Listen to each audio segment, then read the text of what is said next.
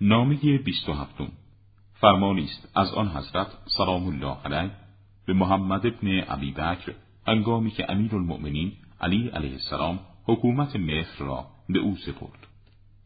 مال فروتنی را بر مردم آن سرزمین بگستران و با آنان با نرمش رفتار کن و هموار گشاد رو باش و در هر گونه نگاه چه گذرا و چه دقیق به آنان با تصاوی بنگر تا چشمگیران جامعه طمع ظلم از طرف تو درباره رعیت نداشته باشند و ناتوانان از دادگری تو ناامید نشوند.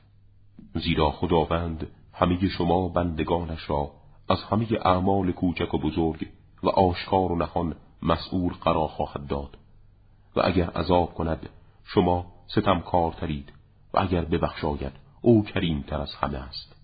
و بدانید بندگان خدا مردم با تقوا بهرها از دنیای گذرا و امتیازی از سعادت اخروی بردند. آنان در امور دنیوی با مردم دنیا شرکت ورزیدند ولی اهل دنیا شرکتی در آخرت آنان ننمودند. آن مردم با تقوا از مزایای مسکن و خوردنی های دنیا به بهترین وجه برخوردار شدند و از همان امتیازات سهمی گرفتند که کامکاران در این دنیا از آن بهره گشتند و از این گذرگاه از همان سرمایه ها استفاده کردند که جباران روزگار آنها را مختص خود می‌دیدند. سپس آن انسانهای با تقوا با زاد و توشه کامل و تجارت سودآور به سوی ابدیت حرکت کردند. لذت زهد و پارسایی دنیا را در دنیایشان کشیدند و به این یقین بودند که فردا در آخرتشان همسایگان خداوندی خواهند بود.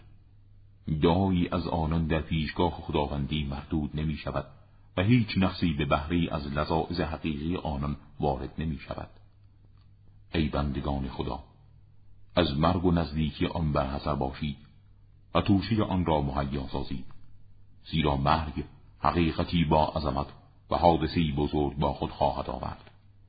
یا خیر و سعادتی که هرگز شری پس از آن وجود نخواهد داشت و یا شر و شقاوتی که هرگز خیری پس از آن نخواهد بود. پس چه کسی به بهشت نزدیکتر از کسی است که برای آن عمل انجام می‌دهد؟ و چه کسی به آتش نزدیکتر از کسی است که نتایج کارش دوزخ است؟ و بدانید شما رانده شده های مرگید که اگر توقف کنید شما را خواهد گرفت و اگر فرار کنید شما را خواهد یافت و آن برای شما پیوسته تر از سایهتان است. مرگ بر پیشانی های شما نقش بسته است. هنگام حرکتتان. دنیا از پشت سرتان در نوردیده می شود. به حذر باشید از آتشی که جرفای آن دور و گرمایش شدید و عذابش در جریانی است. نو به نو. دوزخ جایگاهی است. که رحمتی در آن وجود ندارد و دعایی شنیده نمی شود و در آن از هیچ مشقتی رهایی نیست. و اگر توانستید ترس شدید از خداوند سبحان را با خوشگمانی باری او جمع کنید. زیرا جز این نیست که حسن زن بنده خدا به پروردگارش به اندازه ترس او از آن مقام ربوبی است. و خوشگمانترین مردم به خدا ترسنده ترین مردم از خداست. و بدان ای محمد ابن عبی بکر من تو را بر با عظمتترین لشکریانم در نظرم والی نمودم.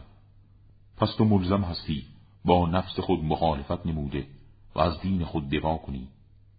اگرچه برای تو از روزگار عمرت جز ساعتی نباشد. و خدا را برای به دست آوردن خوشنودی کسی از مخلوقاتش غضبناک مکن. زیرا اگر با خدا باشی بی نیاز از همه ولی با هر چیز باشی از خدا بی نیاز نخواهی شد.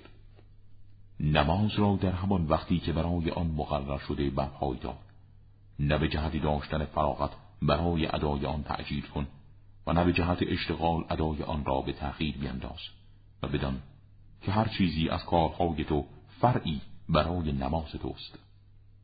و از جمله این فرمان است. پیشوای هدایت و پیشرو حلاکت و ولی پیامبر و دشمن آن بزرگوار هرگز یکسان نیستند. رسول خدا صلوات الله علیه به من فرمود من برای امت خود نه از مؤمن میترسم و نه از مشرک. زیرا خداوند مؤمن را به وسیله ایمان از خطاها و انحرافات باز می‌دارد و مشرک را به جهت شرکش ریشکم می‌سازد. ولی من درباره شما از کسی میترسم که در دل منافق و زبان آشنا باشد. آنچه را شما می‌دانید و به آن عمل می‌کنید به زبان میآورد و آنچه را شما منکرید و نمیپذیرید انجام می‌دهد.